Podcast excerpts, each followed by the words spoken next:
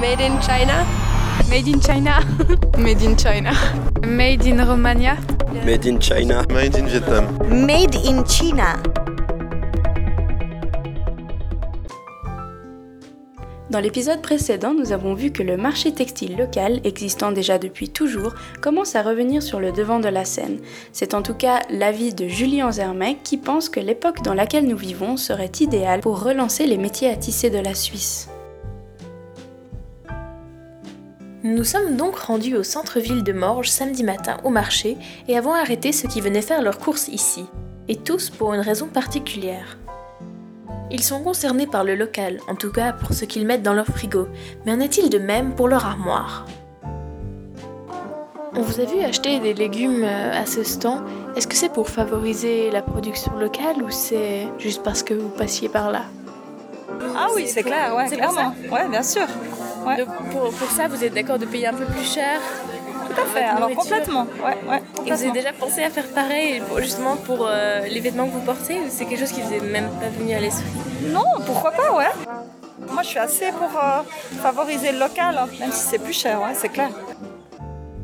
Certains consommateurs ont toujours été fidèles à cette mode du local, tandis que d'autres seraient tentés par l'expérience, en tout cas en théorie. Nous avons aussi recueilli les témoignages de Sarah Cudré, une étudiante au gymnase de Nyon, ainsi que celui de Madame Ludivine Pradervan, afin d'avoir les témoignages des différentes générations. Sarah partage l'avis de la majorité des adolescents et elle représente donc les jeunes à petit budget.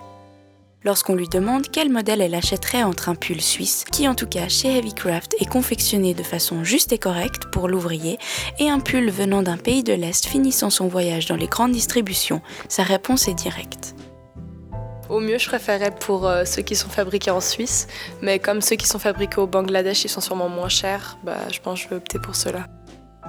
Pour un second point de vue, nous avons contacté une jeune maman de 4 enfants qui doit donc gérer le budget vêtements pour plusieurs personnes.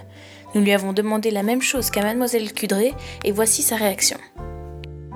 Celui qui coûte plus cher, est fait en Suisse, ouais. Donc c'est c'est quand même quelque chose que si ça existait plus, tu serais prête à, Investir. à investir dans, dans ce genre de vêtements. Ouais, complètement. Sauriez-vous citer ne serait-ce que deux marques certifiées Made in Switzerland?